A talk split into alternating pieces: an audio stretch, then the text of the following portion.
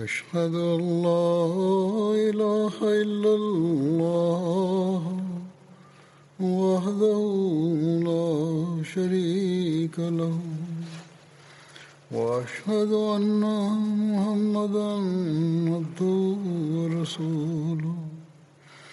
أما بعد فأعوذ بالله من الشيطان الرجيم. بسم الله الرحمن الرحيم. الحمد لله رب العالمين. الرحمن الرحيم. مالك يوم الدين. إياك نعبد وإياك نستعين. اهدنا الصراط المستقيم صراط الذين أنعمت عليهم غير المغضوب عليهم ولا الضالين இன்று நான் ஹதரத் உஸ்மான் ரதிலான் அவர்களின் நற்குறிப்பை தொடங்குகிறேன் அது சில வாரங்களுக்கு தொடரும் ஹதரத் உஸ்மான் ரதிலானு அவர்களை குறித்து முதலில் நினைவு கொள்ள வேண்டிய விஷயமாவது அன்னார் பத்ரு போரில் கலந்து கொள்ளவில்லை. இருந்தும் கூட அன்னார் ஹதரத் நபீல் நாயம் சல்லா அலிஸ்லாம் அவர்களால் பத்ர் போரின் போர் செல்வத்தில் பங்கு தந்து பங்கு தரப்பட்டு பத்ர் போரில் கலந்து கொண்டவர்கள் என்று கூறியிருந்த எட்டு பேறு பெற்ற சஹாபைகளில் ஒருவர் ஆவார்கள். அன்னாருடைய பெயர் Usman bin Affan bin Abul As bin Umayya bin Abde Shams bin Abde Manaf bin Qusai bin Kilab ஆகும். இவ்வாறு அன்னாரது தலைமுறை ஹதரத் நபில் நாயம் சல்லா அலிசல்லம் உடைய உடைய தலைமுறையுடன் ஐந்தாவது கிளையில் அப்தே மனாஃபிடம் சென்று முடிகிறது. ஹதரத் உஸ்மானுடைய தாயார் பெயர் அர்வா பிந்த் குரைஷ் ஆகும். ஹதரத் உஸ்மானுடைய தாய்வழி பாட்டி உம்மே ஹக்கீம். அப்தே முத்தலிப் மூலம் பிறந்தவர். ஹதரத் நபில் நாயம் சல்லா அலிஸ்லமுடைய தந்தையார் ஹதரத் அப்துல்லாவுடைய உடன் பிறந்த சகோதரி ஆவார் ஒரு அறிவிப்பின்படி ஹதரத் அப்துல்லா ஹதரத் உஸ்மானுடைய தாய்வழி பாட்டியான அப்துல் முத்தலிப் மூலம் பிறந்த உம்மே ஹக்கீம் உடன் ஒன்றாக பிறந்தவர் ஆவார். ஹசரத் உஸ்மானுடைய தாயார் அர்வா பிந்த் குரைஷ் என்பவர் ஹுதைபியா உடன்படிக்கைக்கு பிறகு இஸ்லாத்தை ஒப்புக்கொண்டார். மக்காவை விட்டு இடம்பெயர்ந்து மதினா வந்துவிட்டார். தமது மகனுடைய கிலாஃபத் காலம் முடியும் வரை மதினாவில் இருந்தார். ஹதரத் உஸ்மானுடைய தந்தையார் அறியாமை காலத்திலேயே மரணமடைந்து விட்டார். ஹதரத் உஸ்மானுடைய சுட்டுப்பெயர் பற்றி கூறப்படுகிறது. அறியாமை காலத்தில் ஹதரத் உஸ்மானுடைய சுட்டுப்பெயர் அபு அம்ர் என்று இருந்தது. ஹதரத் ரொக்கையா பின்த் ரசூலுல்லா சல்லா அலிஸ்லாம் மூலமாக அவருக்கு அப்துல்லா என்ற மகன் பிறந்ததும் அதன் அடிப்படையில் முஸ்லிம்கள் மத்தியில் அன்னாரின் சுட்டுப்பெயர் அபு அப்துல்லா என்று பிரபல்யமானது. இப்னு இஸ்ஹாக் கூற்றின்படி நபீல் நாயகம் சல்லா அலிசல்லம் தமது மகள் ருக்கையாவை அன்னாருக்கு திருமணம் செய்து தந்தார்கள். அப்பெண்மணி பதருடைய யுத்தம் நடந்த நாள்களில் வஃத்தாகிவிட்டார். இதனால் அதற்கு நபில் நாயன் சல்லா அலிசல்லம் தமது இன்னொரு மகள் ஆகிய உம்மே குல்சூம் அவர்களை ஹதரத் உஸ்மானுக்கு திருமணம் செய்வித்தார்கள். இதனால் ஹதரத் உஸ்மான் ஜுன்னூரைன் இரு ஒளிகளை உடையவர் என்று அழைக்கப்பட்டார்.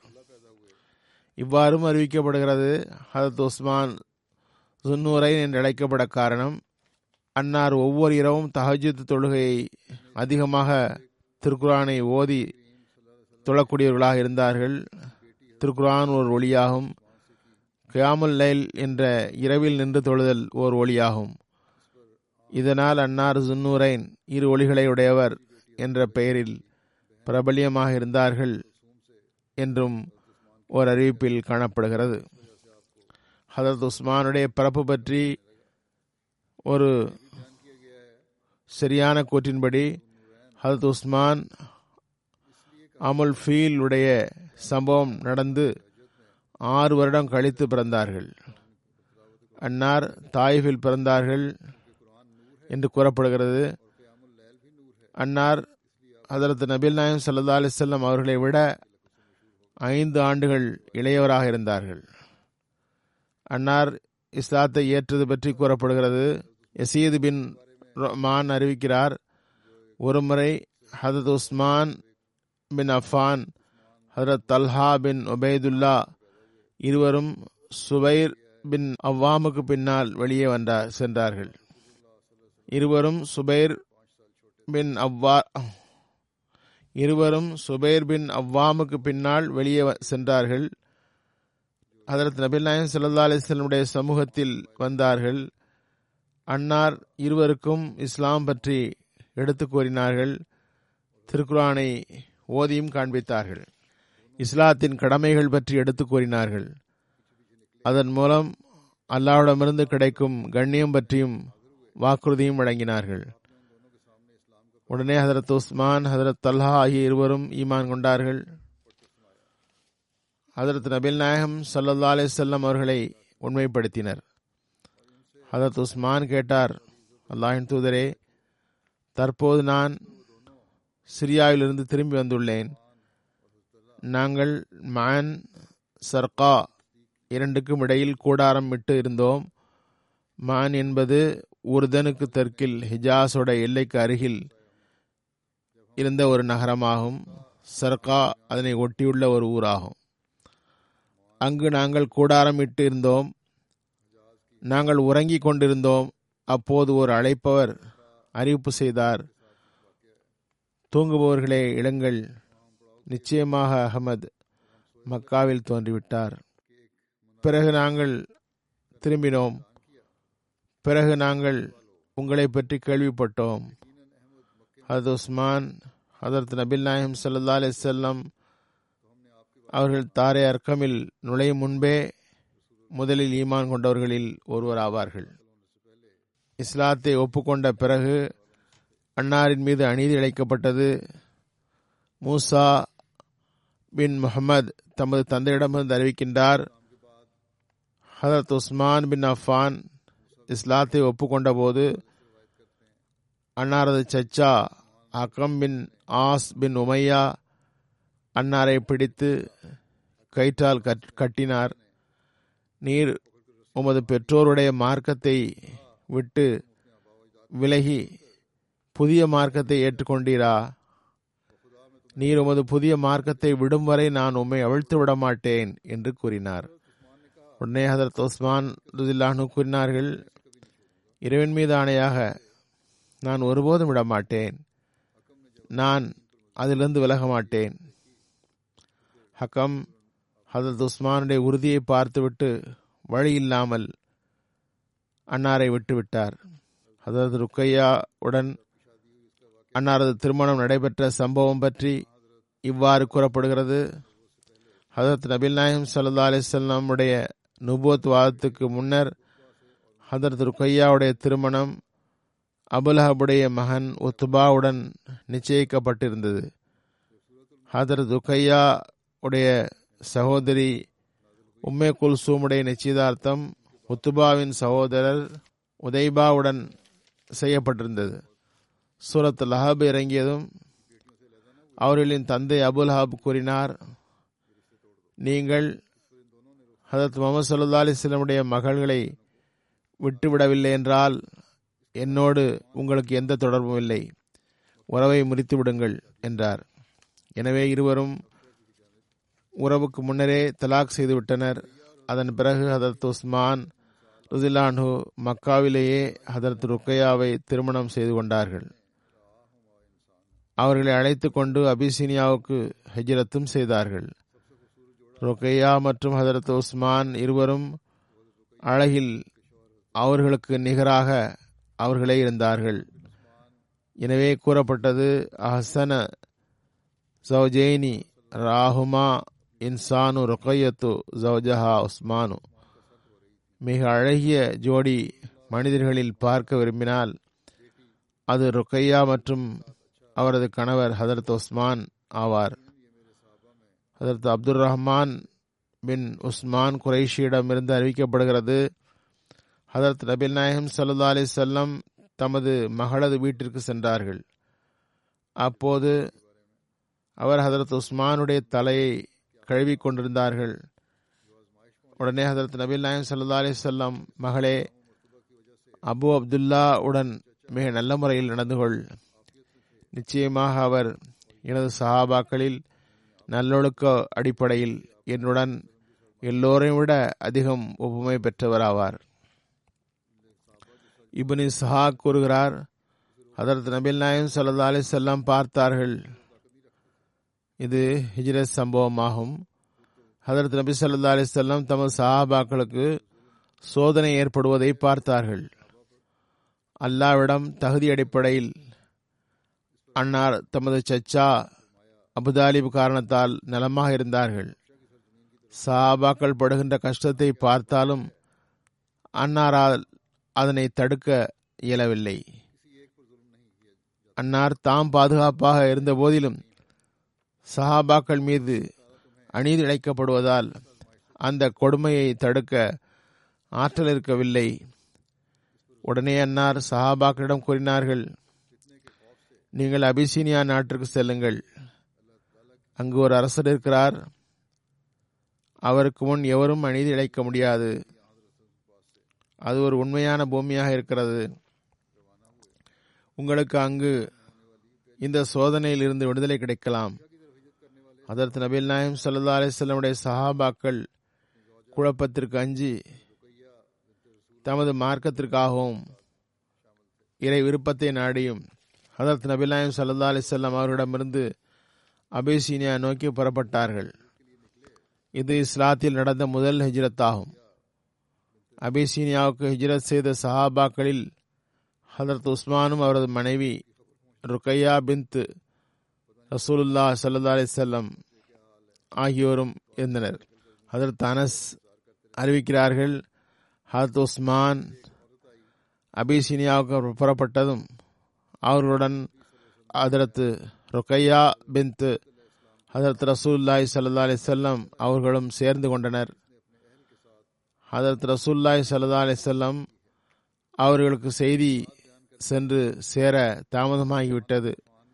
எவ்வாறு ஹிஜர் செய்தார்கள் என்ன நிலைமை என்று தெரியாமல் இருந்தது. அன்னார் வெளியே வந்து செய்தி எதிர்பார்த்திருந்தார்கள். அப்போது ஒரு பெண் வந்தார். அவர்களை பற்றி கூறினார். உடனே ஹதரத் நபில்லாயம் சல்லா அலிசெல்லாம் கூறினார்கள் ஹதரத் லூத் அலை இஸ்லாமுக்கு பிறகு உஸ்மான் முதல் மனிதர். ஹதரத் உஸ்மான் தான் தமது மனைவியுடன் இறைவழியில் இடம்பெயர்ந்தவர் ஆவார். அது சாது அறிவிக்கிறார் ஹதரத்து உஸ்மான் அபிசீனியாவுக்கு ஹிஜ்ர செய்த போது ஹதரத் ரசூலுல்லாய் சல்லா அலிசல்லம் கூறினார்கள் ருக்கையாவையும் உடன் அழைத்து செல்லுங்கள். அதனால் ஒருவருக்கொருவர் இருவரும் உங்கள் மனோதைரியத்தை அதிகப்படுத்திக் கொள்வீர்கள் என்று நினைக்கிறேன். பிறகு ஹதரத் ரசூல்லாய் சல்லா அலிசல்லம் ஹதரத் அஸ்மா பின் அபுபக்கர் அவர்களிடம் கூறினார்கள் நீங்கள் சென்று தகவல் அறிந்து வருக. அவர்கள் எதுவரை போயிருக்கிறார்கள்? என்ன நிலை என்று கேட்டு வாருங்கள். அஸ்மா திரும்பி வந்தார்கள். அப்போது ஹதரத் அபுபக்கர் இல்லானவர்களும் சுல்லாய் சல்லா அலி செல்லம் உடன் இருந்தார்கள். அஸ்மா கூறினார்கள் ஹதரத் உஸ்மான் ஒரு கோவேறு கழுதையில் இருக்க அமைத்து அதில் ருக்கையாவை அமர்த்தியவாறு கடலை நோக்கி போய்விட்டார். உடனே ஹதரத் ரசூல்லாய் சல்லா அலிஸ்லாம் கூறினார்கள் அபுபக்கரே ஹதரத் லூத் ஹதரத் இப்ராஹிம் ஆகியோருக்கு பிறகு இவ்விருவரும் முதலில் ஹிஜ்ரத் செய்தவர்களாவர். அபேசீனியாவில் இருந்து அவர்கள் திரும்பி வந்த செய்தியும் ஹதீஸில் உள்ளது. இபுனு இஸ்ஹாக் கூறுகிறார்கள் ஹதரத் ரசூலுல்லாய் சல்லா அலிசல்லம் உடைய சஹாபாக்கள் அபேசீனியா நோக்கி ஹெஜ்ரத் செய்தார்கள். உடனே அவர்களுக்கு மக்காவாசிகள் ஈமான் கொண்டு விட்டதாக ஒரு செய்தி கிடைத்தது. உடனே அந்த மஹாஜிரின் மக்கா நோக்கி திரும்பி வந்தார்கள். மக்காவுக்கு அருகில் வந்ததும் தமக்கு வந்த செய்தி தவறு என்று தெரிய வந்தது. அவர்கள் மறைவாக அல்லது சிலரது அடைக்கலம் பெற்றவாறு மக்காவில் நுழைந்தனர். அவர்களில் சிலர் மதினாவுக்கு ஹிஜ்ரத் செய்தனர். பதர் உஹது போர்களில் ஹதரத் ரசூல்லாய் சல்லாஹுடன் சேர்ந்து யுத்தம் செய்தனர். சிலரை நிராகரிப்பவர்கள் மக்காவிலேயே தடுத்து வைத்துக் கொண்டனர். அவர்களால் பதரு போரில் பங்கு கொள்ளவும் முடியவில்லை. அபிசினியாவில் இருந்து வந்து மக்காவில் இருந்து மதினாவுக்கு ஹிஜ்ரத் செய்தவர்களில் ஹதரத் உஸ்மான் மற்றும் ஹதரத்து அன்னாரது மனைவி ஹதரத் ருக்கையா பின் ரசூல்லா அவர்களும் அடங்குவர். ஹதரத் உஸ்மான் சில வருடம் அபிசீனியாவில் இருந்தார்கள். ஒரு நூலில் சில வருடம் தங்கியிருந்ததாக வருகிறது. மக்காவாசிகள் ஈமான் கொண்டதாக தவறான செய்தி கேள்விப்பட்டு சில சஹாபிகள் திரும்பி மக்கா வந்தபோது அவர்களுடன் ஹதரத் உஸ்மானும் வந்தார்கள். வந்து சேர்ந்த பிறகு செய்தி பொய்யானது என்று தெரிய வந்தது. உடனே சில சஹாபிகள் மீண்டும் அபிசீனியா திரும்பி சென்றார்கள். உஸ்மான் மக்காவிலேயே இருந்தார்கள். மதினாவுக்கு ஹஜ்ரத் செய்யும் ஏற்பாடுகள் நடக்கும் வரை மக்காவிலேயே தங்கிவிட்டார்கள். ஹதரத் ரசூல்லாய் சல்லாஹ் செல்லம் எல்லா சஹாபிகளையும் மதினா செல்லுமாறு கூறினார்கள். ஹத் உஸ்மானும் தமது குடும்பத்துடன் மதினா திரும்பினார்கள். ஒரு அறிவிப்பில் வருகிறது ஹத் உஸ்மான் மீண்டும் அபிசீனியாவுக்கு ஹிஜ்ரத் செய்து சென்று விட்டார்கள். ஆனால் பெரும்பாலான நூல்களில் ஹதரத் உஸ்மான் உடைய இரண்டாவது அபிசீனிய பயணம் குறித்து கூறப்படவே இல்லை. அதுபோன்று இரண்டாவது அபிசீனிய பயணத்தின் பின்னணி மற்றும் அதன் விவரங்கள் ஹதீஸ்களில் கூறப்பட்டுள்ளவை பெரும்பாலானவை செயலளவில் நடக்கவே முடியாதவை. ஹதரத் மிர்சா பஷீர் அஹமத் சாப் சுயம் ஆய்வு செய்துள்ளார்கள். அன்னார் கூறுவதை சில சஹாபாக்களின் சம்பவங்களுடன் நான் கூறியும் உள்ளேன். இருந்தும் இங்கும் சிறிது கூறுகிறேன். ஹதரத் மிர்சா பஷீர் அஹமத் சாவுடைய ஆய்வு என்னவென்றால் முஸ்லிம்களின் துயரம் எல்லையை தொட்டுவிட்டது. குறைஷிகள் தமது தொல்லைகளை அதிகமாகிக் கொண்டே இருந்தனர். ஹதரத் நபில் நாயகம் சல்லா அலிசல்லாம் முஸ்லீம்களிடம் கூறினார்கள் நீங்கள் அபிசீனியாவுக்கு ஹிஜரத் செய்யுங்கள். அபிசீனியா அரசர் நேர்மையாளர் நீதியை விரும்புபவர். அவரது ஆட்சியில் எவர் மீதும் அநீதி இழைக்கப்படாது. அபிசீனியா நாடு ஆங்கிலத்தில் எத்தியோப்பியா என்றும் அபிசீனியா என்றும் அழைக்கப்படுகிறது. இது ஆப்பிரிக்க கண்டத்தின் வடகிழக்கில் அமர்ந்துள்ளது. தெற்கு அரபகத்திற்கு முற்றிலும் எதிரில் உள்ளது. இரண்டுக்கும் இடையில் செங்கடலை தவிர வேறு எந்த நாடும் இல்லை. அக்காலத்தில் அங்கு நல்ல ஒரு கிறிஸ்தவ ஆட்சி நிலை பெற்றிருந்தது. அங்கிருந்த அரசர் நஜாசி என்று அழைக்கப்பட்டார். இப்போது வரை அங்குள்ள ஆட்சியாளர்கள் அவ்வாறே அழைக்கப்படுகின்றனர். முசா பஷீர் அஹமது சாப் இவ்வாறு எழுதுகிறார்கள். அபிசீனியாவுடன் அரபகத்துக்கு வணிக தொடர்பு இருந்தது. அந்நாட்களில் அபிசீனியாவில் ஆட்சி செய்யும் தலைமையகமாக அக்சூம் இருந்தது. அது தற்கால அதுவா நகரத்தின் அருகில் அமர்ந்து உள்ளது. இப்போது வரை அது நல்ல புனித ஆட்சியாக செல்கிறது. அக்சூம் அக்காலத்தில் மிகவும் வலுவான ஆட்சியுடைய நகரமாக இருந்தது. அஸ்ஹமா என்பது அப்போதைய நஜ்ஜாசி மன்னரின் இயற்பெயராக இருந்தது. அவர் ஒரு நீதிமான் உறுதியான அரசரும் ஆவார். எவ்வாறு இருப்பினும் முஸ்லிம்களுக்கு கஷ்டம் எல்லையை தொட்டபோது ஹதரத் நபில் நாயம் சல்லா அலிசல்லம் வழிகாட்டினார்கள். எவருக்கு முடியுமோ அவர்கள் அபிசீனியாவுக்கு ஹஜ்ரத் செய்யுங்கள். அதற்கு நபிலாயம் சல்லா அலி செல்லம் கூறியதற்கு இணங்க நுபுவத்தின் ஐந்தாம் ஆண்டில் ரஜப் மாதத்தில் ஏழு ஆண்களும் நான்கு பெண்களும் அபிசீனியா நோக்கி ஹிஜ்ரத் செய்தனர். அவர்களுள் மிகவும் அறியத்தக்க மக்களாவன ஹதரத் உஸ்மான் பின் அஃப் அஃபான் அவரது மனைவி Ruqayya bin Rasulullah Hazrat Abdul Rahman bin Auf Hazrat Zubair bin Awwam Hazrat Abu Huzaifa Utba ஹதரத் Usman bin Mazun Musab bin Umair Abu Salma bin Abdul Asad அவரது மனைவி உமே சல்மா ஹதரத் மிர்சா பஷீர் அஹமது சாப் எழுதுகிறார்கள். மிகவும் ஆச்சரியமான விஷயம் என்னவென்றால் ஆரம்பகால அந்த ஹிஜ்ரத்தில் பெரும்பாலானோர் குறைஷிகளின் சக்தி பெற்ற கோத்திர சார்ந்தவர்களாவர். பலகீனமானவர்கள் மிகவும் குறைவாகவே தென்படுகின்றனர். இதன் மூலம் இரண்டு விஷயங்கள் தெரிய வருகின்றன.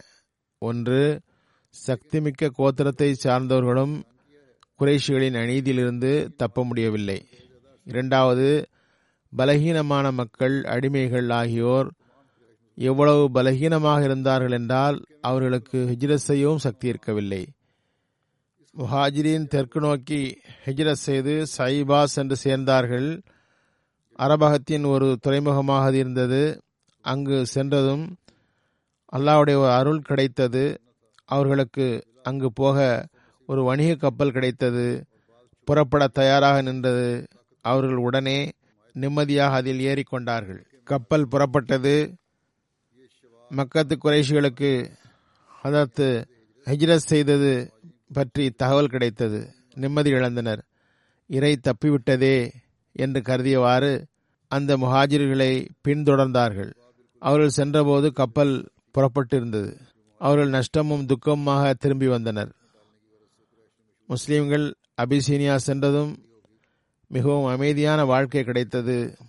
இறைவா இறைவா என்றவாறு அவர்களுக்கு குறைஷிகளின் அநீதியிலிருந்து தப்பித்து கொள்ள வாய்ப்பு கிடைத்தது. ஆனால் சில வரலாற்று ஆசிரியர்கள் எழுதியுள்ளார்கள் முஹாஜிரீன் அபிசீனியாவில் நீண்ட நாள் தங்கவில்லை. அதற்குள் கிளப்பிவிடப்பட்ட ஒரு வதந்தி வந்து சேர்ந்தது. எல்லா குறைஷிகளும் முஸ்லீம் ஆகிவிட்டனர் என்பதே அது. மக்காவில் முற்றிலும் அமைதி ஏற்பட்டுவிட்டது.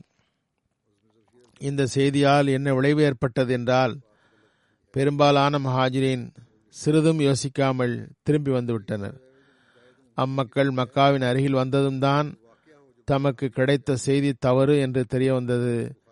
அவர்களுக்கு பெரும் கஷ்டமாகிவிட்டது. பிறகு சிலர் வழியிலேயே திரும்பி சென்றனர். சிலர் மறைந்து மறைந்து தாக்கம் நிறைந்த மக்களின் அடைக்கலம் பெற்றவாறு மக்காவுக்குள் வந்தனர். இந்த சம்பவம் நுபத்தின் ஐந்தாம் ஆண்டில் நடந்ததாகும். ஹெஜ்ரத்து தொடக்கம் மற்றும் திரும்பிச் செல்லுதல் இரண்டுக்கும் இடையில் இரண்டரை மூன்று மாதங்களே இருந்தன. நிச்சயமாக இந்த வதந்தி பொய்யானது. முஹாஜிரின்களை திரும்ப மக்காவுக்கு வர வைக்கவும் கஷ்டம் தரவும் மக்காவாசிகளால் பரப்பப்பட்டதாக இருக்கலாம். மிக அதிகம் யோசித்து பார்த்தால் இந்த வதந்தி மற்றும் அவர்கள் திரும்பி வந்தது இரண்டுமே அடிப்படையற்றதாக தெரிகிறது. ஆனால் செய்தியை சரியானதாகவே கருதினால் சில அதீசுகளில் இந்த சம்பவம் வருவது போன்று உஸ்மான் சில வருடம் அங்கு தங்கியிருந்து இருக்கலாம் என்பது தவறாகிவிடுகிறது. அதனை தவறு என்று கருதினால் மூன்று மாதங்களில் திரும்பிவிட்டதாக கருத வேண்டி வரும். ஹதரத் மிர்ஷா பஷீர் அகமது சாப் ஆய்வு என்னவென்றால் இந்த செய்தி தவறானது. அன்னார் எழுதுகிறார்கள் செய்தி சரியென்றால் இந்த அடிப்படையில் சில அதீசுகள் வருகின்றன. உதாரணமாக புகாரியில் வருகிறது. ஒருமுறை காபா வளாகத்தில் நபி சொல்லா அலிஸ்லாம் சுரா நஜிமுடைய வசனங்களை ஓதினார்கள். அங்கு நிராகரிப்பவர்களின் தலைவர்களும் இருந்தார்கள். சில முஸ்லீம்களும் இருந்தனர். சூறாவை ஓதிவிட்டு அன்னார் சஜிதா செய்தார்கள். அவர்களுடன் சேர்ந்து எல்லா முஸ்லீம்களும் காபிர்களும் சஜிதாவில் விழுந்தனர். காபிர்களுடைய சஜிதாவின் காரணம் ஹதீஸில் கூறப்படவில்லை. ஆனால் தெரிய வருவதாவது ஹதரத் நபில் நாயம் சல்லா அலிசல்லம் தாக்கம் ஏற்படுத்தும் விதத்தில் இறை வசனங்களை ஓதியதும் அந்த வசனங்களும் எத்தகையதாக இருந்ததென்றால் அதில் சிறப்பாக இறைவனது ஏகத்துவம் மற்றும் அவனது வல்லமை மற்றும் கம்பீரம் பற்றி சொற்பொருள் ஆழத்துடன் விளக்கப்பட்டு இருந்தது. அதனை அன்னார் தாக்கம் ஏற்படுத்தும் விதத்தில் ஓதியதும் அந்த வார்த்தைகளில் குறைஷ்களை எச்சரிக்கை செய்யப்பட்டிருந்ததும் அவர்கள் தமது விஷமங்களில் இருந்து விடுபடவில்லை என்றால் அவர்களின் நிலைமை என்னாகும் எனில் இறை ரசூல்மார்களை பொய்யாக்கியவர்களின் நிலை ஏற்படும் என்றும் கூறப்பட்டு அதன் இறுதியில் ஒரு கட்டளையிடப்பட்டிருந்தது. வாருங்கள் இறைவன் முன் சஜிதாவில் விழுங்கள். என்றும் கூறப்பட்டிருந்தது. இந்த வசனங்களை ஓதிய பிறகு ஹதரத் நபிலாயம் சல்லா அலி செல்லம் ஒன்றாக சஜிதாவில் விழுந்தார்கள். இந்த வார்த்தைகள் மற்றும் அந்த சஜிதாவின் திகிலூட்டும் தாக்கம் குறைஷிகளின் மீதும் ஏற்பட்டு அவர்களும் தம்மை அறியாமல் முஸ்லிம்களுடன் சேர்ந்து சஜிதாவில் விழுந்தனர். இதில் ஆச்சரியப்பட வேண்டிய அவசியமே இல்லை. இது போன்ற சம்பவங்களில் இது போன்ற நிலையில் பெரும்பாலும் மனிதனின் இதயம் முருகிவிடுகிறது அவன் தன்னை அறியாமல் தானும் அதுபோன்று செய்கிறான். வெளிப்படையில் அது அவனது மார்க்கத்திற்கும் கொள்கைக்கும் எதிராக இருப்பினும் சரியே. அவர்கள் ஏற்றுக்கொள்ள அவர்கள் ஏற்றுக்கொண்டு செய்ய வேண்டிய தேவையில்லை. தன்னை அறியாமல் செய்து விடுகின்றார்கள். சில நேரங்களில் ஒரு மனிதர் திடீர் ஆபத்து நிகழும்போது அவர் நாத்திகராக இருப்பினும் அல்லாஹ் அல்லாஹ் ராம் ராம் என்று கூறிவிடுகிறார். நான் கூட சில நாத்திகர்களிடம் கேட்டேன் அவர்களும் முற்றிலும் சரிதான் என்றனர். அவர்களுக்கு இறைவன் மீது திட உறுதி இல்லாவிட்டாலும் அதுபோன்ற ஆபத்தான வேளையில் தன்னை அறியாமல் இறைவன் என்ற சொல் வாயிலிருந்து வந்து விடுகிறது எவ்வாறு இருப்பினும் குறைஷிகள் நாத்திகர்கள் கூட இல்லை அவர்கள் இறை இருப்பை ஏற்றுக்கொண்டிருந்தவர்கள். எனவே மிகவும் திகிலும் தாக்கமும் நிறைந்த ஒரு வார்த்தையை ஓதப்படும் போது முஸ்லீம்களின் ஜமாத்து சஜிதாவில் விழும்போது அதற்கு ஒரு திகிலூட்டும் தாக்கம் ஏற்பட்டது. அதனால் குறைஷிகளும் சஜிதாவில் விழுந்தனர். ஆனால் அந்த தாக்கம் பெரும்பாலும் தற்காலிகமானதாகவே இருக்கிறது. மனிதன் விரைவாக தனது சொந்த இயல்பின் பக்கம் திரும்பிவிடுகிறான். இந்த வகையில் அங்கும் அவ்வாறு தான் நடந்தது. சஜிதாவிலிருந்து எழுந்த குறைஷிகள் மீண்டும் சிலைகளை வணங்கத் தொடங்கினர். அவர்கள் அப்படியே ஏகத்துவவாதியாகி விடவில்லை. எவ்வாறு இருப்பினும் இதுவே இந்த ஹதீஸிலிருந்து தெரிய வருகிறது. அபிசீனியாவுக்கு சென்றவர்கள் திரும்பியது உண்மை என்றால் இந்த சம்பவத்துக்கு பிறகு குறைஷிகள் அவர்கள் திரும்பி வருவதை எதிர்பார்த்திருந்தார்கள். தமது செயல்களை சான்றாக்கி தாமே அந்த வதந்தியை பரப்பியிருக்க வேண்டும். மக்காவில் குறைஷிகள் அனைவரும் முஸ்லீமாகிவிட்டனர் என்று பரப்பியிருக்க வேண்டும். எனவே மக்காவில் முஸ்லிம்களுக்கு முற்றிலும் பாதுகாப்பு உள்ளது என்றும் பரப்பியிருக்கலாம். இந்த வதந்தி அபிசீனியா வந்து அடைந்ததும் முஸ்லிம்கள் அதனை கேட்டு மகிழ்ச்சி அடைந்தனர் அதே மகிழ்ச்சியுடன் திரும்பி வந்தனர். ஆனால் மக்காவின் அருகில் வரும்போது உண்மை நிலை தெரிய வந்தது. சிலர் மறைந்து மறைந்தும் சிலர் தாக்கமிக்கவர்களின் அடைக்கலத்திலும் மக்காவுக்குள் வந்தனர். சிலர் திரும்பி சென்று விட்டனர். குறைஷிகள் மக்காவில் முஸ்லீம் ஆகிவிட்டனர் என்ற வதந்தியில் உண்மை இருந்தால் சுரா நஜிமில் சஜிதா செய்த சம்பவம் வரைதான். அல்லாவே அறிந்தவன். எவ்வாறு இருப்பினும் முஹாஜிரீன்கள் மக்காவுக்கு திரும்பி வந்ததும் உடனேயே சிலர் திரும்பி சென்று விட்டனர். குறைஷிகள் தமது தொல்லைகளை அதிகப்படுத்தியே வந்தனர். அவர்களின் கொடுமைகள் நாளுக்கு நாள் அதிகமாகவே ஆகியது. எனவே ஹதரத் நபீல் நாயன் சல்லா அலிஸ்லனுடைய வழிகாட்டல் படி பிற முஸ்லீம்களும் கூட மறைவான முறையில் ஹிஜ்ரத்துக்கு ஆயத்தம் செய்தனர். சந்தர்ப்பம் பார்த்து மெதுமெதுவாக வெளியேறினர். இந்த ஹிஜ்ரத் சிறிது சிறிதாக அதிகமாகி இறுதியில் முஹாஜிரிங்களுடைய எண்ணிக்கை நூற்று ஒன்று வரை ஆகிவிட்டது. அதில் பதினெட்டு பெண்களும் இருந்தனர். மக்காவில் ஹதரத் நபி நாயம் சல்லா அலிசல்லம் அவர்களுடன் மிகவும் குறைவான முஸ்லீம்களே இருந்தனர். இந்த ஹிஜ்ரத்தை சில வரலாற்று ஆசிரியர்கள் அபிசீனியாவிற்கு இரண்டாவது ஹிஜ்ரத் என்று கூறுகின்றனர். ஹதரத் மிர்சா பஷீர் அஹமத் சாப் தம்முடைய முடிவை கூறுகிறார்கள். இன்னொரு விஷயம் ஒரு சந்தேகம் முஹாஜின்களிடம் முஜா முஹாஜின்களுடைய இந்த திரும்பி வருதல் விஷயத்தை மிகவும் ஐயத்திற்கு உள்ளாக்குகிறது. அது என்னவென்றால் நுவத்தின் ஐந்தாம் ஆண்டு ரஜப் மாதத்தில் ஹிஜ்ரத் நடந்ததாக கூறப்பட்டது. சஜிதா நடந்தது நுபுவத்தின் ஐந்தாம் ஆண்டு ரமலான் மாதம் என்று வருகிறது. பிறகு வரலாற்றிலேயே இன்னொரு சம்பவம் தெளிவாகிறது. வதந்தி கேட்டு முஹாஜிரின் திரும்பி வந்தது நுபுவத்தின் ஐந்தாம் ஆண்டுடைய ஷவ்வால் மாதம் நடந்தது என்று வருகிறது. முஹாஜிரீன்கள் சென்றதற்கும் திரும்பி வந்ததற்கும் இடையில் வெறும் இரண்டு மூன்று மாத இடைவெளியே உள்ளது. சஜிதா சம்பவம் நடந்ததிலிருந்து கணக்கிட்டால் ஒரு மாத இடைவெளி தான் இருக்கிறது. அக்கால சூழலை கணக்கிடும்போது அது முற்றிலும் முடியாத விஷயமாகும். மக்கா மற்றும் அபிசீனியாவுக்கு இடையில் இந்த குறைந்த கால இடைவெளியில் மூன்று பயணங்கள் நடைபெறுவது முடியாததாகும். முதலில் முஸ்லீம்கள் அபிசீனியா போகிறார்கள். பிறகு ஒருவர் குறைஷிகள் இஸ்லாமாக்கிவிட்டதாக வதந்தியை எடுத்துக்கொண்டு அபிசீனியா வருகிறார். பிறகு முஸ்லீம்கள் அபிசீனியாவிலிருந்து மக்கா திரும்புகிறார்கள். இந்த மூன்று பயணங்கள் நிச்சயமாக இந்த கால இடைவெளியில் நடைபெறுவது மிகவும் மிகையான விஷயமாகும்.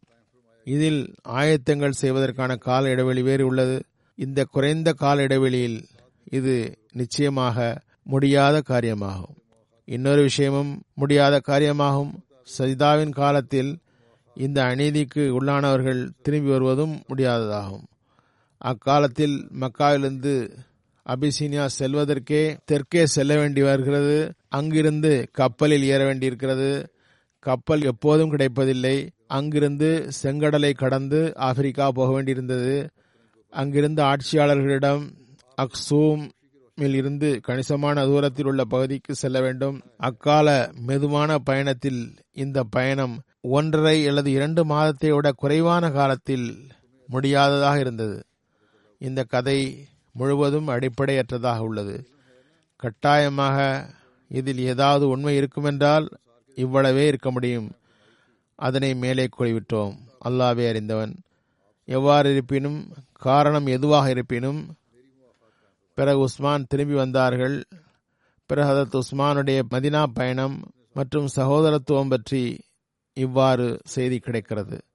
முகமது பின் ஜாபர் பின் ஜுபைரிடமிருந்து அறிவிக்கப்படுகிறது. ஹத் உஸ்மான் மக்காவிலிருந்து மதினாவுக்கு ஹிஜரத் செய்தார்கள். அவர்கள் மதினாவில் பனு நஜாருடைய கோத்திரத்தில் ஹஸ்தான் பின் சாபித்துடைய சகோதரர் ஹதரத் அவுஸ் பின் சாபித்துடைய வீட்டில் தங்கினார்கள். மூசா பின் முகம்மது தமது தந்தையிடமிருந்து அறிவிக்கிறார். Hazrat Usman Hazrat Abdul Rahman bin Auf இருவருக்கும் ஹதரத் நபில் நாயம் சல்லா அலிசல்லாம் சகோதரத்துவம் ஏற்படுத்தி தந்தார்கள்.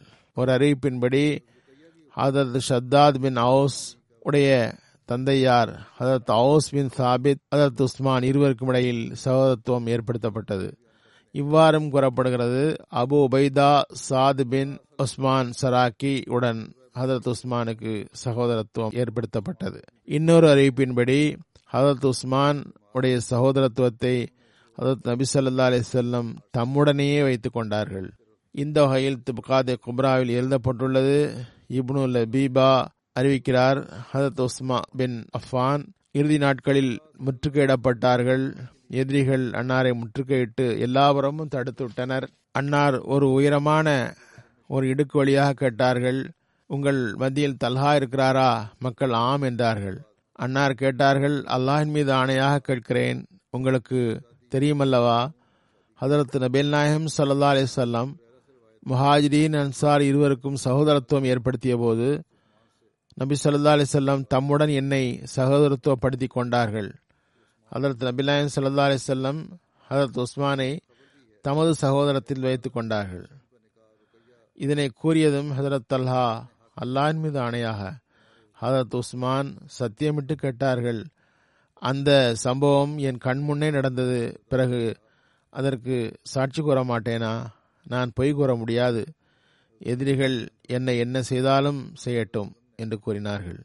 ஹதரத் உஸ்மான் மற்றும் ஹதரத் ருக்கையாவுடைய திருமணம் பற்றி இவ்வாறு செய்தி கிடைக்கிறது. அப்துல்லா பின் முக்கனீஃப் பின் சாரியா அன்சாரி அறிவிக்கிறார்கள். ஹதரத் நபிலாயம் சல்லா அலிசல்லாம் பதிர்பூருக்காக புறப்பட்ட போது ஹதரத் உஸ்மானை தமது மகள் ருக்கையாவின் அருகில் விட்டு சென்றார்கள். ருக்கையா நோயுற்றிருந்தார்கள். சயத் பின் ஹாரிசா பதில் வெற்றியை குறித்து மதினாவுக்கு செய்தி கொண்டு வந்த அன்று ருக்கையாவுடைய வஃபாத் நடந்தது. ஹதரத் ரசூல்லாய் சல்லா அலிசல்லாம் போர் செல்வத்தில் ஹதரத் உஸ்மானுக்கும் பங்கு வழங்கினார்கள். அவர்களின் பங்கு பதர் போரில் கலந்து கொண்டவர்களுக்கு இணையாக இருந்தது. ஹதரத் நபீல் நாயிம் சல்லா அலிசல்லம் ருக்கையாவுடைய வஃபாத்திற்கு பிறகு ஹத் உஸ்மான் பின் அஃபானுக்கு தமது மகளான உம்மே குல்சூம் அவர்களை திருமணம் செய்து தந்தார்கள். ஹதத் அபு ஹுரைரா ரசில்லான் அவர்கள் மூலமாக அறிவிக்கப்படுகிறது. ஹதரத் நபீல் நாயிம் சல்லா அலிசல்லம் ஹதரத் உஸ்மானை பள்ளிவாசலின் வாயிலில் சந்தித்தார்கள். உஸ்மான் இது ஜிப்ரீல் தந்த செய்தியாகும். அல்லாஹ் உம்மே குல்சோம் உடைய நிக்காகவை என்ன மகருக்கு உங்களுக்கு வழங்குகிறான் என்றால் நீங்கள் ருக்கையாவுக்கு செய்த நன்மைகளையே மகராக்கிவிட்டான். அதாவது இரண்டாவது மகளையும் கூட ரசூல்லாய் சல்லா அலிசல்லாம் அவர்கள் உஸ்மானுக்கே செய்து தருமாறு கட்டளையிடப்பட்டார்கள் அல்லாவினால் அதற்கு ஆயிஷா கூறுகிறார்கள் நபி சொல்லா அலிசல்லாம் அதற்கு உம்மே குல்சூமுடைய திருமணத்தை ஹதரத் உஸ்மானுடன் செய்து வைத்தார்கள். அதற்கு நபில் நாயன் சல்லா அலிசல்லாம் உம்மே ஐமனிடம் கூறினார்கள் எனது மகள் உம்மே குல்சுமை ஆயத்தம் படுத்தி உஸ்மானிடம் அனுப்பி வையுங்கள். கூடவே தஃப் அடிக்கவும் செய்யுங்கள் பறையடியுங்கள். அன்னார் அவ்வாறே செய்தார்கள். அதற்கு நபில் நாயம் சல்லா அலிசல்லாம் மூன்று நாட்களுக்கு பிறகு உம்மே குல்சூமிடம் வந்து எனது மகளே நீ உமது கணவரை எவ்வாறு பெற்றாய்? என்றதும் ஹதத் உம்மே குல்சூம் அவர் மிகச்சிறந்த கணவர் என்று கூறினார்கள். ஹதத் உம்மே குல்சூம் ஹதரத் உஸ்மானுடன் இஜிரி ஒன்பதாவது ஆண்டில் நோயிற்று மரணித்தார்கள். ஹதரத் நபிராயம் சல்லா அலிசல்லம் ஜனாசா தொழுவித்தார்கள். அவர்களது கபருக்கு அருகில் அமர்ந்தார்கள். ஹதரத் அனஸ் அறிவிக்கிறார்கள். ஹதரத் நபிநாயம் சல்லா அலிசல்லாம் உம்மே குல்சூமுடைய கபருக்கு அருகில் எவ்வாறு அமர்ந்திருந்தார்கள் என்றால் அன்னாரின் கண்கள் நனைந்திருந்தன. புகாரில் இந்த சம்பவம் இவ்வாறு கூறப்பட்டுள்ளது. ஹலால் ஹதரத் அனஸ் பின் மாலிக்கிடம் இருந்து அறிவிக்கிறார். அன்னார் கூறுகிறார்கள் நபி சொல்லாய் செல்லம் மகளின் கபருக்கு அருகில் அமர்ந்திருந்தார்கள். நான் பார்த்தேன் அவர்களின் கண்களிலிருந்து கண்ணீர் வழிகிறது. ஒரு அறிவிப்பில் வருகிறது ஹலத்து உம்மே கொல்சோம் மரணமடைந்த போது ஹதரத் நபிநாயன் சல்லா அலிஸ்லாம் கூறினார்கள் எனக்கு மூன்றாவது ஒரு மகள் இருந்தாலும் அதனையும் நான் உஸ்மானுக்கு தருவேன். ஹதரத் இப்னு அப்பாஸ் கூறுகிறார்கள் ஹதரத் ரசூல்லாய் சல்லா அலிசல்லாம் ஓரிடத்தில் செல்லும் போது பார்த்தால் ஹதரத் உஸ்மான் அமர்ந்திருந்தார்கள். உம்மே குல்சூம் பின் ரசூல்லா உடைய மரணம் குறித்து அழுது கொண்டிருந்தார்கள். அறிவிப்பாளர் கூறுகிறார் அன்னாருடன் ஹதரத் அவுபக்கர் ஹதரத் உமர் ஆகியோரும் இருந்தார்கள். ஹதரத் ரசூல்லாய் சல்லா அலிஸ்லம் கேட்டார்கள் உஸ்மானே ஏன் அழுகிறீர்? அது உஸ்மான் கூறினார்கள் அல்லாஹின் தூதரே அழக்காரணம் எனக்கு உங்களுடன் இருந்த மருமகன் உறவு முடிந்து விட்டதே அதனை நினைத்து அழுகிறேன். அதற்கு நபி சொல்லா அலிசல்லாம் உடைய இரண்டு மகள்களும் வஃத் ஆகிவிட்டார்கள் அதற்கு நபிலாயம் சல்லா அலிஸ்லாம் கூறினார்கள் அழாதீர் எனது உயிர் எவன் கையில் உள்ளதோ அந்த இறைவன் மீது ஆணையாக எனக்கு நூறு மகள்கள் இருந்தாலும் ஒருவர் பின் ஒருவராக மரணித்தாலும் ஒவ்வொருவருக்கும் பின்னும் இன்னொருவரை என்று ஒருவர் பாக்கியின்றி அனைவரையும் உமக்கு தருவேன். இது அன்பின் வெளிப்பாடாகும். இருவருக்கும் இடையில் இந்த அன்பு இருந்தது. ஹதரத் உஸ்மானிடம் ஒரு கவலை இருந்தது. ஹதரத் ரசூல்லாய் சல்லா அலிசல்லம் இந்த தொடர்பு இப்போதும் தொடரும் என்று உறுதியளித்தார்கள். மேற்கொண்டு குறிப்புகள் பின்னால் தரப்படும். நான் ஒவ்வொரு ஜும்மாவிலும் கூறுவது போன்றும் கவனமூட்டுவது போன்றும் பாகிஸ்தான் மற்றும் அகமதிகளுக்காக துவா செய்யுங்கள் பாகிஸ்தானுடைய மக்கள் மற்றும் அகமதிகளுக்காக துவா செய்யுங்கள்.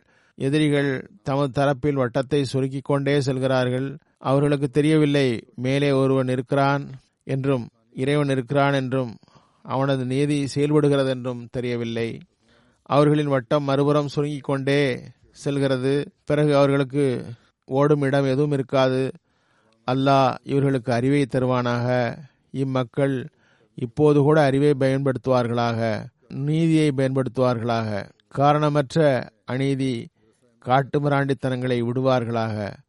அதுபோன்று அல் ஜசீராவுக்காகவும் துவா செய்யுங்கள். அவர்கள் ஈமான் மற்றும் நிம்மதியுடன் வாழ வேண்டும். அதுபோன்று இன்னும் பல இடங்களில் உள்ள அகமதிகளுக்கும் எதிர்ப்பு அதிகமாக உள்ளது. அல்லாஹ் எல்லா இடத்திலும் ஒவ்வொரு அகமதிக்கும் எல்லா வகையிலும் பாதுகாப்பு வழங்குவானாக. தொழுகைக்கு பிறகு சில ஜனாசா தொழுவிப்பேன். ஜனாசா காயிப் அவர்களின் குறிப்பை கூறுகிறேன். முதல் குறிப்பு கண்ணியத்திற்குரிய மௌலானா சுல்தான் மஹமூத் அன்வர் சாஹப் முன்னாள் நாசிர் இஸ்லா இர்ஷாத் மர்கசியா நாசிர் ஹதுமதே தர்வேஷான் ஆகவும் இருந்தார்கள். நாசிர் இஸ்லா இர்ஷாத் ரிஷ்தானாத்தாவாகவும் இருந்தார்கள்.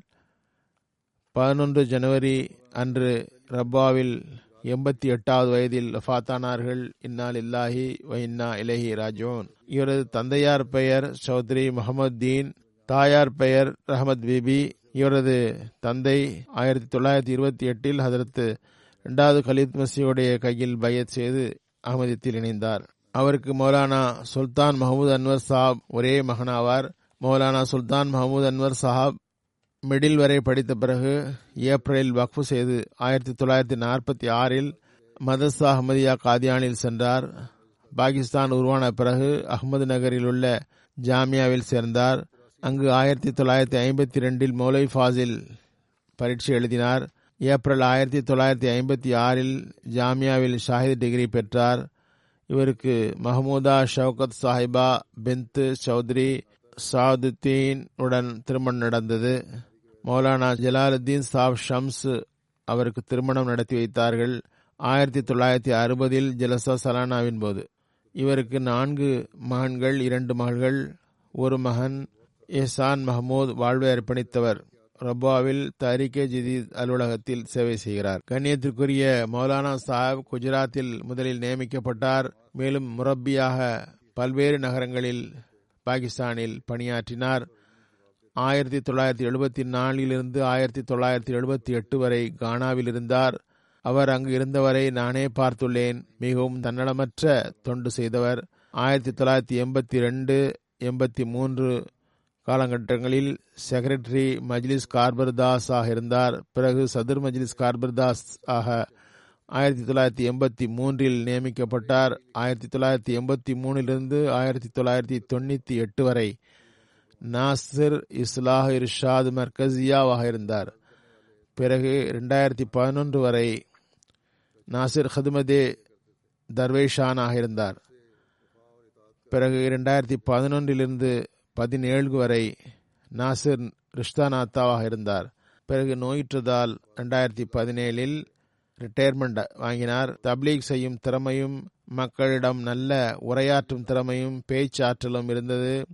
நிறைய சம்பவங்கள் பல்வேறு பட்ட மக்களிடம் அறிஞர்களிடம் பல்வேறு பிரச்சனைகளில் கலந்துரையாடல் நிகழ்த்தியிருக்கிறார்கள். வாயடைக்கும் அறிவுபூர்வமான பதில் தந்தார்கள் நல்ல சொற்பொழிவாளர். நான் கூறுவது போன்று கேட்பவர்களை தம்பக்கம் ஈர்த்து விடுவார். அவருடன் பணியாற்றும் முரப்பிமார்களும் இதனையே எழுதியிருக்கிறார்கள் எங்களுடன் செல்வார். ஒவ்வொருவரும் எழுதியிருக்கிறார்கள் மிகவும் கனிவுமிக்கவர். தாமும் தஹஜத் மற்றும் இபாதத்துகளில் செய்வதுடன் மக்களையும் மரபிகளையும் கூட குறிப்பாக தஹஜத் மற்றும் இபாதத்தின் பக்கம் தூண்டுவார். ஹிலாபத்துடன் பற்றுறுதி அசாதாரணமானது. சில சோதனைகள் வந்தன நான்காவது ஹிலாபத்து காலத்தில். ஆனால் முழுமையான கீழ்ப்படிதலுடன் பிறரின் கீழும் கூட பணி செய்தார். இன்னும் சிலர் கூறவும் செய்தனர். முதலில் நாசிராக இருந்தீர்கள். இப்போது வேறொரு நாசிரின் கீழ் பணி செய்ய வேண்டி வந்துள்ளதே என்றதும் அன்னார் கூறினார் மற்ற முரபிமார்களும் எழுதியிருக்கிறார்கள் அவருடைய மகளும் கூட எழுதியிருக்கிறார் அவர் வழங்கிய பதில் காலத்தின் ஹலீஃபா அதிகம் அறிந்தவர். எவருக்கு எங்கு தேவை உள்ளது என்று ஹலீஃபாவுக்கு தெரியும். நான் வக்ஃபு செய்திருக்கிறேன். என்னை கோட்டி பெருக்க சொன்னாலும் செய்வேன். அது காலத்தின் ஹலீஃபாவின் வழிகாட்டல். பிறகு அல்லாஹ் சிறந்த நிலையை வழங்கினான். அவரது முழுமையான பற்றுறுதி மற்றும் கட்டுப்படுதலின் முன்மாதிரி எனக்கு ஏற்புடைமை கிடைத்துள்ளது என்று கருதுகிறேன். பிறகு மீண்டும் அவருக்கு சதுர் அஞ்சுமன் அஹமதியா அவருடைய மெம்பராக பிறகு நாசிராகவும் ஆனார் இருந்த இடங்களில் அமீருடன் முழுமையான ஒத்துழைப்பும் பற்றுறுதியில் முன்மாதிரியும் காட்டினார். கராச்சியிலும் சரி மற்ற இடங்களிலும் சரி. அல்லாஹ் இவரிடம் மன்னிப்பு மற்றும் கருணையின் நடைமுறை காட்டுவானாக. இவரது நன்மையை பிள்ளைகளிடமும் தொடரச் செய்வானாக. சில அறிவு ரீதியான பணிகளும் செய்திருக்கிறார். சில நூல்களை எழுதியிருக்கிறார். இவரது ஒரு நூல் கலிமா தையீபாவின் மகத்துவத்தை நிலைநாட்டுவதில் ஓர் அகமதியின் அடையாளம். இரண்டாவது நூல் அல்லாஹ் ஹதரத் முகமது சல்லா அலி செல்லம் துர்குரான் காபா. இன்னொரு நூல் அஹமதியா ஜமாத்துடைய எண்ணிக்கை பற்றிய விவகாரம். அடுத்த நூல் ஷரியத்தை நிலைநாட்டுவதில் தோல்விக்கான காரணம். பெரிதொரு நூல் தூதித்துவத்தை களங்கப்படுத்துவதற்கான தண்டனை. எவ்வாறு இருப்பினும் இவை அன்னாரது படைப்புகள். இவ்வாறு அறிவு ரீதியான பணிகளும் நான் கூறியது போன்று வாயடைக்கும் விதத்தில் செய்திருக்கிறார். அல்லாஹ் அவருக்கு கருணை காட்டுவானாக மன்னிப்பானாக. இரண்டாவது ஜனாசா மௌலானா முகமது உமர் சாப் முன்னாள் நாசிர் இஸ்லா இர்ஷாத் மர்கசியா காதியான் பி. கே. இப்ராஹிம் சாவுடைய மகன் இருபத்தி ஒன்று ஜனவரி அன்று வஃத் ஆனார்கள் எண்பத்தி ஏழாவது வயதில் இன்னால் இல்லாஹ் இன்னால் ராஜுவோன் மர்ஹூம் கேரளாவைச் சார்ந்தவர். இவரது தந்தை இப்ராஹிம் குட்டி சாஹப். ஜமாத்திற்கு கடும் எதிரிகளில் ஒருவராக இருந்தார். மௌலானா சாப் பிறக்க பத்து ஆண்டுகள் முன்பு வியாபார நிமித்தம் பம்பாய் சென்றார். அந்நாட்களில் பம்பாயில் நிறைய அகமதிகள் வியாபாரம் செய்தனர். பம்பாயில் மலபாரை சார்ந்த சில அகமதிகளை சந்தித்தார். கொள்கைகள் பற்றிய எண்ணம் மாறியது. ஆயிரத்தி தொள்ளாயிரத்தி இருபத்தி நான்கில் இரண்டாவது ஹலிபத்துல் மசி மும்பை வந்தபோது ஹசூருடைய கையில் பையத் செய்தவாறு அஹ்மதியத்தில் இணைந்தார். பிறகு காதியானுடைய ஜியாரத்திற்கு வாய்ப்பு கிடைத்தது. மௌலானா உமர் சாப் ஆயிரத்தி தொள்ளாயிரத்தி ஐம்பத்தி நான்கில் காதியான் வந்தார். நாடு பிரிவினைக்கு பிறகு மதரசா அஹமதியா உருவாகியிருந்தது. ஆயிரத்தி தொள்ளாயிரத்தி ஐம்பத்தி ஐந்தில் மதரசாவில் நுழைந்தார். ஆயிரத்தி தொள்ளாயிரத்தி அறுபத்தி ஒன்றில் பஞ்சாப் யூனிவர்சிட்டியில் மௌலை ஃபாசில் பரீட்சை பாஸ் செய்து ஒரு வருடம் மதரசாவில் பாடம் நடத்தினார். மாணவ பருவத்திலேயே ஹதரத் மசீமது அலி இஸ்லாமுடைய சஹாபி ஹதரத் பாய் அப்துல் ரஹ்மான் சாப் காதியானியுடைய விருப்பத்திற்கு ஏற்ப மர்ஹூம் சுமார் ஒரு வருடம் தினமும் காலையில் அவருடைய வீட்டிற்கு சென்று திருக்குரான் ஓதி காட்டும் வாய்ப்பு பெற்றார். ஆயிரத்தி தொள்ளாயிரத்தி அறுபத்தி ரெண்டில் தப்லீக் மைதானத்தில் பணியாற்றும் வாய்ப்பு தொடங்கியது. இந்தியாவுடைய பெரும் நகரங்களில் பணி செய்தார். பெரும் வெற்றி பெற்ற முபலிக்காக பணி செய்தார்.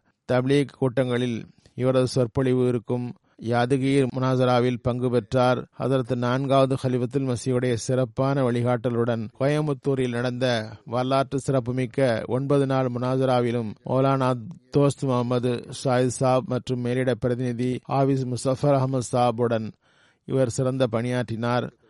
நான்காவது ஹலிஃபத்துல் மசி இவரது பணியை பாராட்டி தமது ஹொத்பாவிலும் கூறினார்கள் பல ஜமாத்துகளில் ஒரே ஒரு மனிதராக இருந்து தனி ஆளாக முழு பொறுப்பையும் ஏற்கிறார் மொழிபெயர்ப்பும் செய்து அதனை அதிக அளவில் வெளியிடுகிறார்.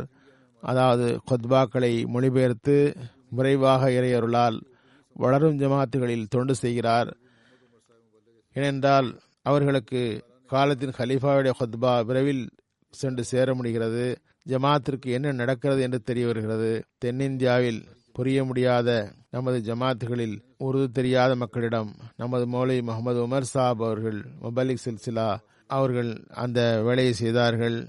இவர் அந்த திறமைகளை வழங்கியிருக்கிறான் அல்லா அவருக்கு இங்கு காதில் நுழையவும் அதனை உடனே கேட்டு மொழிபெயர்த்து எல்லா ஜமாத்துகளுக்கும் கொண்டு சேர்த்து விடுகிறார். இதில் பெரும் முயற்சி செய்திருக்கிறார். ஒரு வருடம் வரை பாலஸ்தீனத்தில் சேவை செய்யும் வாய்ப்பும் பெற்றார். திருக்குரானில் ஹதரத் மசீமது அலி இஸ்லாமுடைய பல புத்தகங்கள் மற்றும் பத்திரிகைகளை மலையாளம் மற்றும் தமிழ் மொழியில் மொழிபெயர்க்கும் வாய்ப்பு பெற்றார். இரண்டாயிரத்தி ஏழில் நான் அவரை நாசிர் இஸ்லா இர்ஷாத் மர்கசியாவாக்கினேன். பிறகு நாசிர் அடிஷனல் நாசிர் இஸ்லா இர்ஷாத் அலிமுல் குரான் மற்றும் வக்ஃபி ஆர்ஜியாக நியமித்தேன். பிறகு நாயிப் நாசிர் ஆலாவாக பணியாற்றும் வாய்ப்பு பெற்றார். மிகச்சிறந்த முறையில் பணி செய்தார். மதரசா அஹமதியாவில் இருந்து வெளியேறியதும் மர்ஹூமுக்கு ஐம்பத்தி மூன்று வருடங்கள் ஜமாத்திற்காக பணி செய்யக்கூடிய வாய்ப்பு கிடைத்தது.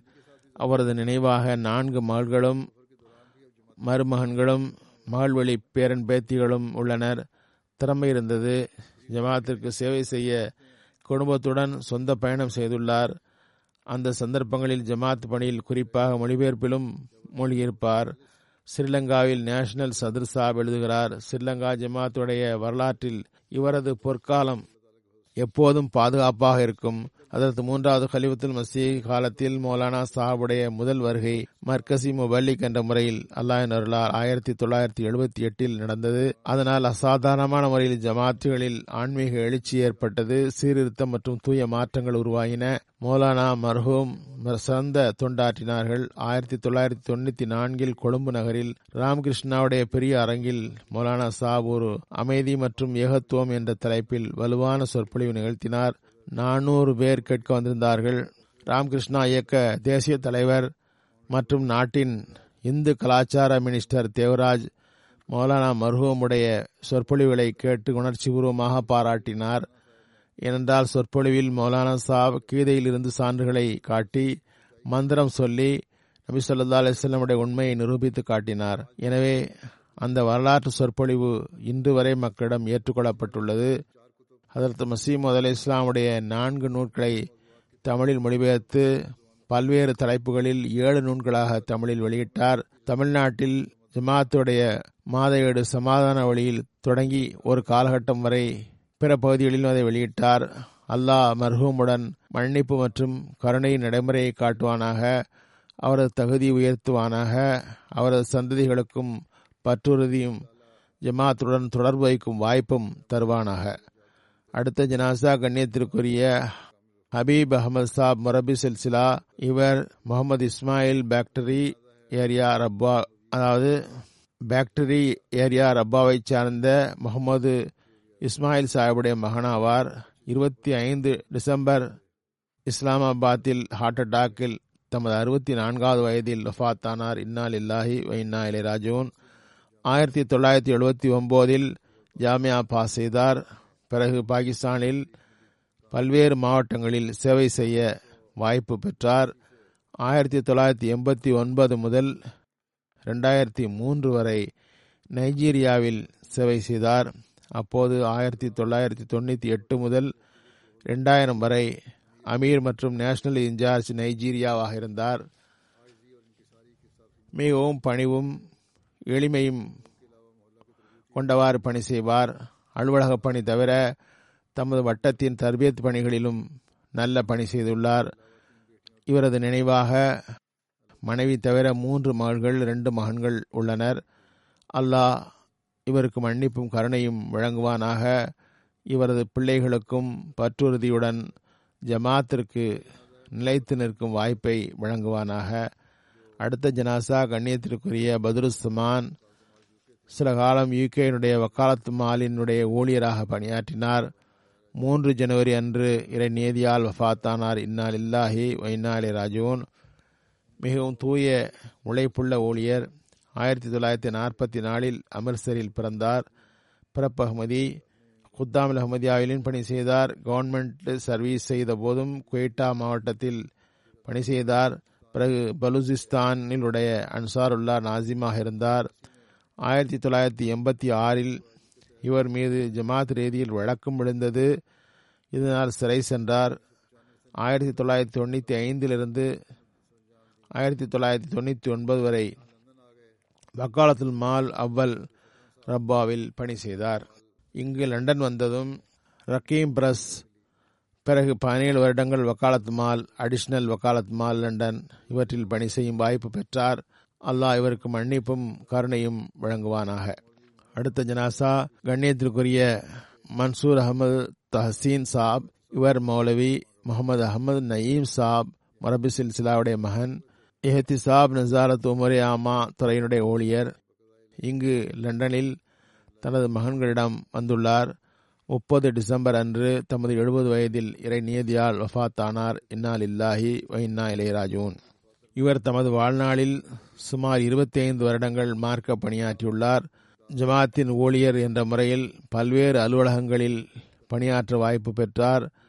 மிக உயர்ந்த இனிய பழக்கம் வழக்கங்கள் உள்ளவர் மார்க்க பற்று உடையவர் பரிவுள்ளவர் ஹிலாபத்துடன் அளவு கடந்த பற்றுள்ளவர் பிறருக்கும் அதனை போதனை செய்வார் பொறுமை சகிப்புத்தன்மையுடன் விவகாரங்களுக்கு தீர்வு வழங்குவார் சண்டையுடன் வரக்கூடிய இரு பிரிவுகள் கோபத்துடன் அலுவலகத்தில் வந்தால் கூட இவரது நடைமுறையால் அவர்களது கோபத்தை கண்ட்ரோல் செய்து மேலும் அவர்களுடைய பிரச்சனைகளை தீர்த்தும் வைப்பார். ஜமாத்தின் பணியில் எவ்வளவு உணர்வு இருந்தது என்றால் இவரது மனைவி எழுதுகிறார் அவரது மகள் டாக்டர் பாரியா மன்சூர் சாஹிபுடைய வலிமா விருந்தின் நேரத்தில் இவர் காலையில் ஆயத்தமாகி அலுவலகத்துக்கு வந்துவிட்டார். மனைவி கூறினார் கல்யாண வீடு இன்றாவது லீவ் எடுங்கள். அவர் பதில் கூறினார் விருந்து ரெண்டு மணிக்கு பிறகு நேரத்தை வீணாக்கி என்ன செய்ய? நான் இப்போது ஆபீஸ் போகிறேன் விருந்து நேரத்தில் வருகிறேன். மேல் ஆபீசர்களுக்கு மிக மரியாதையுடன் நடந்து கொள்வார். விவகாரங்களில் கருத்து வேறுபாடு இருந்தால் கண்ணியமாக தமது உணர்வை கட்டுப்படுத்தியவாறு தமது கருத்துக்களை எடுத்து வைப்பார். இவரது நினைவாக மனைவி ருக்ஷன் தாஸ் சாஹிபா ரெண்டு மகன்கள் ஒரு மகள் இருக்கிறார். அல்லாவின் அருளால் இவருக்கு அல்லாஹ் மன்னிப்பும் கருணையும் காட்டுவானாக. சிறு வயதிலிருந்தே இவரை நான் அறிவேன். என்னுடன் படித்துள்ளார். எப்போதும் பார்த்துள்ளேன். மிகவும் தாராளமாகவும் சிரிப்பாகவும் கேலியாக பேசுவராகவும் இயல்பு கொண்டவர். எப்போதும் கோபப்பட மாட்டார் சண்டையிட மாட்டார் இந்த தன்மை இறுதி வரை இருந்தது. சமாதானமும் சுத்தமாகவும் இருக்க வைப்பதில் பெரும் பணியாற்றியுள்ளார். அடுத்த ஜனாசா டாக்டர் ஐதி இப்ராஹிம் மவான் கா சாப் தன்சானியா. ஒன்பது டிசம்பரில் எழுபத்தி மூன்று வயதில் மரணமடைந்தார். இன்னாலில்லாஹி வ இன்னா இலை ராஜூன் மருத்துவத்துறையில் மக்ரீஹ் யூனிவர்சிட்டி யுகாண்டாவில் சேர்ந்தார். அல்லாஹின் அருளால் ஈஸ்ட் ஆப்பிரிக்காவில் உள்ள உள்ளூர் அகமதி டாக்டராகும் கண்ணியம் பெற்றார். டாக்டர் சாப் தமது இள வயதில் பயஸ் செய்யும் வாய்ப்பு பெற்றார். ஸ்கூல் படிக்கும் காலத்திலேயே மார்க்க விவகாரங்களில் நிகழ்ச்சிகளில் பங்கு பெறுவார். பேர் தாங்கி ஸ்காலர்ஸ்களுடைய தரப்பிலிருந்து பேர் தாங்கி அறிஞர்களின் தரப்பிலிருந்து ஜமாத்தின் மீது வீணான ஆட்சேபனைகள் செய்யப்படும் பொழுது இவரது உள்ளத்தில் ஜமாத் பற்றி அறிய ஆவல் எழுந்தது. அந்த காலத்தில் முபலிக் சில்சிலாவாக ஷேக் அபு அல் தாலிப் ஷாந்தி சாஹப் என்ற இவரது உறவினருடன் ஆட்சேபனை பற்றி பேசும்போது ஷேக் சாஹப் விரிவாக ஆட்சேபனைக்கு பதில் மட்டுமின்றி ஜமாத்தால் வெளியிடப்பட்ட சுவாஹிலி குரான் மொழிபெயர்ப்பு மற்றும் பிற புத்தகங்களையும் காட்டினார். அவற்றை படித்த பிறகு டாக்டர் சாப் பயத் செய்தார். அல்லாவின் அருளால் இறுதி மூச்சு வரை பயத்தில் நிலை நின்றார். எப்போதும் எல்லா பிரிவினருடனும் அகமதியத்தின் தூதை எடுத்து வைத்தார். தப்லீகிற்கான ஆர்வம் இருந்தது. இதற்காக அகமதி மற்றும் அகமதி அல்லாதவர்களிடம் சிறப்பாக செல்லும்போது பெரும்பாலும் பேக்கில் ஜமாத்து புஸ்தகங்களை எடுத்துக்கொண்டு பஜாருக்கு போவார் அவற்றை விற்பார். மக்கள் எவ்வளவு விற்றீர்கள் என்று கேட்டால் மகிழ்ச்சியாக கூறுவார். நான் மருத்துவமனை போகும்போது மக்களுக்கு உடலுக்கு வைத்தியம் செய்கிறேன். இப்போது ஆன்மாவுக்கு வைத்தியம் செய்கிறேன். இரண்டையும் பிரிக்க முடியாது புறக்கணிக்கவும் முடியாது. ஹிலாஃபத்துடன் அளவு கடந்த அன்பு பிடிப்புள்ள இருந்தது. பிள்ளைகளுக்கு இஸ்லாமிய போதனை பற்றி ஒளியூட்டினார். தாலீம் தர்பியத்தில் நல்ல கவனம் இருந்தது. மேலும் வீட்டில் குழந்தைகளுடன் ஜமாத்தாக தொழுகை நடத்துவார். வீட்டில் ஒரு லைப்ரரி இருந்தது. மற்ற அறிவு சார்ந்த நூல்களும் அதுடன் ஜமாத் நூல்களும் இருந்தன. தமது பிள்ளைகளை அகமதியாக உண்மை இஸ்லாத்தில் நிலைநாட்ட வேண்டும் என்று துவா செய்வார். பிறருக்கும் கூறி வந்தார். ஜமாத்துடன் இணைந்திருந்தார். பிள்ளைகளையும் ஜமாத் அமைப்புடன் இணைத்து வைத்தார். தமது தந்தையை போன்று நல்ல இயல்புடன் இருக்க வேண்டும். அல்லாஹ் அவர்களை எப்போதும் இணைத்து வைப்பானாக. அவரது தந்தையின் துவாக்களையும் நல்ல விருப்பங்களையும் நிறைவேற்றி தருவானாக. டாக்டர் சாபுக்கு மன்னிப்பும் கருணையும் வழங்கி அவரது தகுதியை உயர்த்துவானாக. அடுத்த ஜனாசா சுக்ரா பேகம் சாஹிபா. இவர் தீன் முகமது நங்கிலி தர்வேஷ் காதியானுடைய மனைவி ஆறு ஜனவரியில் தமது எண்பத்தி ஐந்தாவது வயதில் வஃத்தானார்கள். இன்னா இல்லாஹி இன்னாலி ராஜூன் ஹதரத் மசீமது அலி இஸ்லாமுடைய சாபி ஹக்கீம் முகமது ரம்ஜான் சாபுடைய மகள் ஆவார்.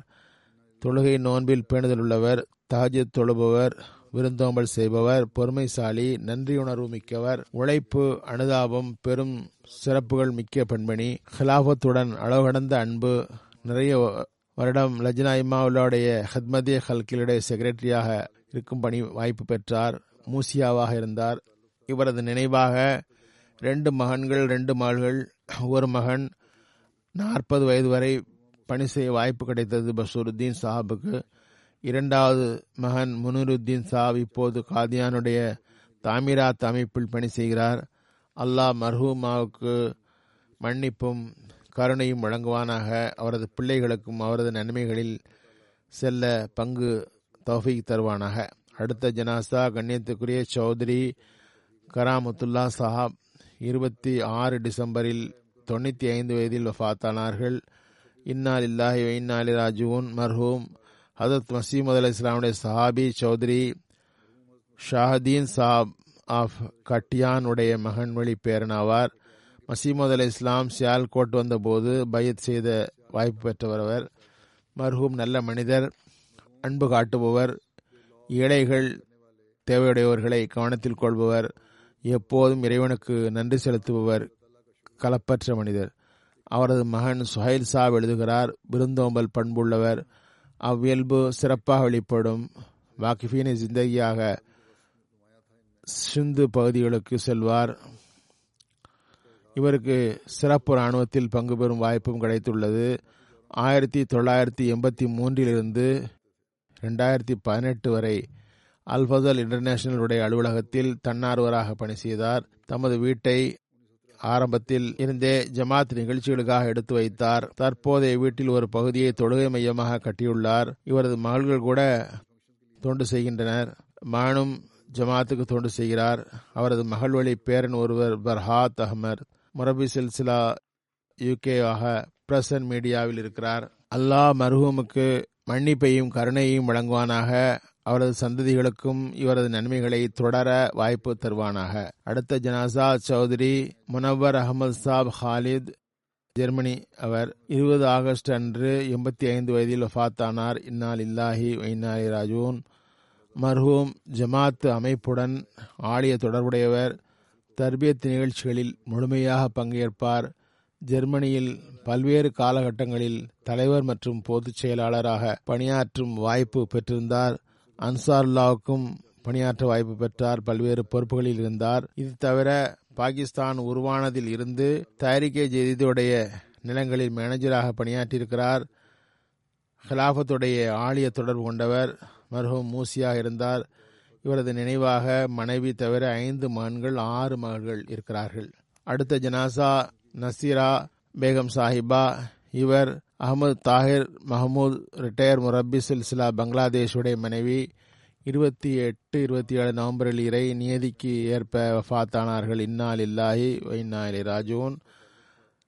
மர்ஹூமா மௌலவி முகமது சாதிக் சாப் முகமது அஸ்மத் மௌலவி முகமது சாஹாப் முன்னாள் நேஷனல் அமீர் அவருடைய மகள் ஆவார்கள் மர்ஹூமா நோன்பு தொழுகைகளில் பேணுதல் உள்ளவர் விருந்தோம்புபவர் பொறுமைசாலி நன்றியுடைமை உள்ளவர் நல்ல பெண்மணி. ரமதானில் தொடர்ந்து திருக்குறானை திலாவத் செய்வார் முழுமை செய்வார். இது தவிர நிறைய நல்ல பண்புடையவர் அல்லாஹ் இவருக்கும் மன்னிப்பும் கருணையும் வழங்குவானாக. அடுத்த ஜனாசா ரபிவுத்தீன் பட் சாஹப் இவர் ஆறு டிசம்பர் அன்று தம்முடைய தொண்ணூத்தி ரெண்டு வயதில் ஃபாத்தானார்கள் இன்னால் இல்லாஹி இன்னால் ராஜூன் இவர் ஹதரத்து மௌலி ஹைருத்தீன் சாப் என்ற ஹதரத் மசீமது அலி இஸ்லாமுடைய சஹாபியின் மகனாவார். அல்லாவின் அருளால் இறை இளமையிலேயே வசியத் செய்யக்கூடிய வாய்ப்பு பெற்றார். பல்வேறு பகுதிகளில் ஜமாத்திற்கு பணி செய்யும் வாய்ப்பு பெற்றார். பத்மஹலி என்ற நார்வால் மாவட்ட சதுர் ஜமாத் மற்றும் அமீர் ஹல்கா வாஹகேண்ட் ஆக இருந்தார். வாஹகேண்ட் ஜமாத்துடைய சதுராகவும் இருந்தார். இறை வழியில் கைதாகும் வாய்ப்பும் பெற்றார். இவரது நினைவாக நான்கு மகன்கள் ஒரு மகன் உண்டு. இவரது மருமகன் நசீர் அகமது கான் நைஜீரியாவுடைய முபல்லிக்காக இருக்கிறார். அல்லாஹ் மர்ஹூமுக்கு மன்னிப்பு மற்றும் கருணையை வழங்குவானாக.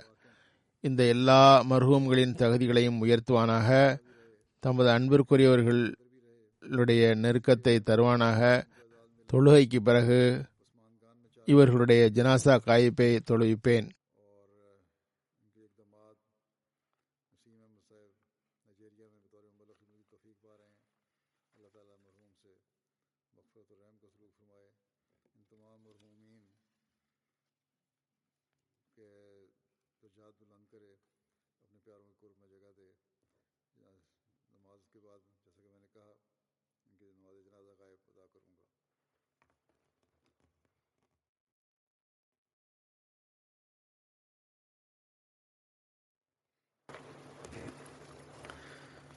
الحمد لله الحمد لله نعمده ونستعينه ونستغفره ونؤمن به ونتوكل عليه. ونعوذ بالله من شرور أنفسنا ومن سيئات أعمالنا. من يهده الله فلا مضل له ومن يضلل فلا هادي له. ونشهد أن لا إله إلا الله. ونشهد أن محمدا عبده ورسوله. عباد الله رحمكم الله. إن الله يأمر بالعدل واللسان وإيتاء ذي القربى وينهى عن الفحشاء والمنكر والبغي يعظكم لعلكم تذكرون اذكروا الله يذكركم ودوه يستجب لكم ولذكر الله أكبر